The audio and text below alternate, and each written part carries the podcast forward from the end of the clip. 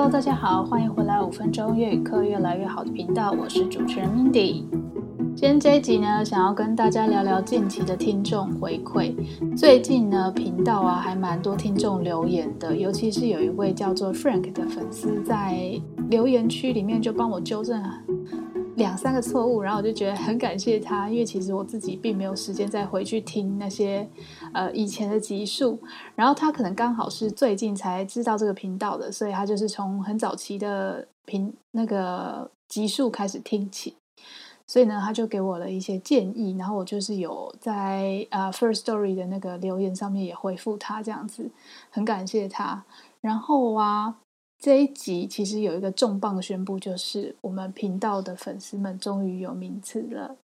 就是叫河粉或是河粉丝。那起源是什么呢？其实是因为上礼拜就是我收到了一个第三位的频道定期订阅粉丝的信件，然后呢他就自称说新国和粉丝，就是新国就是新加坡的意思，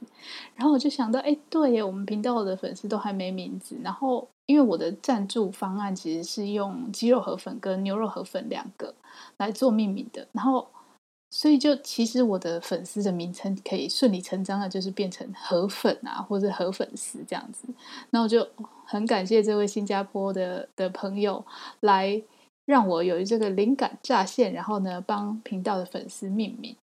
所以就谢谢这个新国河粉丝加入牛肉河粉的方案啊。然后他留言给我写到鼓励的话是说，觉得是目前听到最有方向性的越南语教学，对于初学者一些在句型中一定会遇到的字词的学习很实用，谢谢 Mindy， 希望节目会一直做下去，也希望未来有机会可以有家教学习的机会哟，笑脸符号。好，其实这位听众呢，他之后也有写信给我，然后跟我说他的那个地址，那我就可以寄明信片给他，我超开心的，因为其实频道到目前为止有3位牛肉河粉的定期订阅者，但是呢只有1位就是他跟我说他的地址，然后愿意让我寄明信片给他。然后近期加入之前有提到那位 SN 也有加入牛肉河粉方案，但是呢他有留言，那留言我等一下念给大家听，但是他还是没有告诉我他的明信片的地址，所以呢如果你有听到这一集的话，我也欢迎你写信给我说你的地址，如果或是说你人刚好在台湾，我们可以约不久的将来一起吃个饭也 OK。 好，那他的留言是说，最近也有学线上粤语，也刚好有人介绍这个频道可以复习一下，希望你保持乐观跟初心继续下去，越来越好。感谢 SN 加入这个牛肉河粉的方案。那频道首次加入河粉的方案的这位粉丝就是敏敏呢，敏敏他其实也有跟我约说9月底的时候可以一起在高雄吃个饭，那是因为他刚好也在高雄。那因为之前聊到嘛，就是有在桃园工作那个移工弟弟啊，最近告诉我说他学中文看书觉得很无聊啊，就快要看不下去，快要自学不下去的时候，他就会听我的频道，就是他会让他感觉比较像有老师的那种感觉，然后他就说我的声音很令他着迷觉得有点害羞，不过每一次跟他聊天都会有新的单字出现，毕竟他是越南人嘛。譬如说我就跟大家分享一下最近我们聊天然后他讲到的4个单字或是句子。好，第一个是他妈，这个意思呢是疑惑或是疑问的意思，因为他有一天有一个新的疑惑，所以他就打了一串越南文给我说他这个疑惑，那请我帮他解惑这样子。然后但是一刚开始的时候我没看懂他那一段话的意思，因为我不知道什么是他妈，他妈就是疑惑或是疑问的意思。好，那第2个呢是他对我说的一句话，这句话呢我发现其实很适合放进去我们之前有一集是那个情话大全，因为他说 em bị nhiễm chất giọng của chị， 意思是说呢我被你的声音深深吸引了对，好，这句话就不要再重复了，因为有一点害羞，想要重复听的人这一集就多听了几次。好，那第3个呢是nhiệt huyết，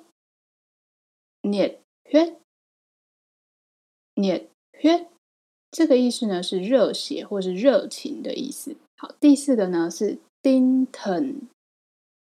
tinh thần， tinh thần 是精神的意思。好，那最近有一个叫做 Frank， 刚刚有提到这一位听众呢，他就有写信纠正我一些错误。那我想说我这边也做一下更正，买东西的那一集啊，传统我在底下资讯栏里面拼错了，其实是卷筒，不是卷筒，就是 TR 跟 CH， 一个是有卷舌，一个是没有卷舌的。那正确来讲应该是有卷舌的，就是这卷筒，不是卷筒。好，那看医生的那一集呢，牙痛我好像不小心把 rang 拼错了，所以牙痛应该叫做 đau răng， rang đau răng。 但是他有提到说等待，应该是我写的那个没有错，不是 j， 是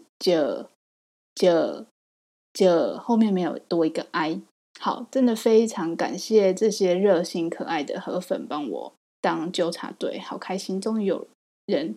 感觉跟我一起做频道的感觉。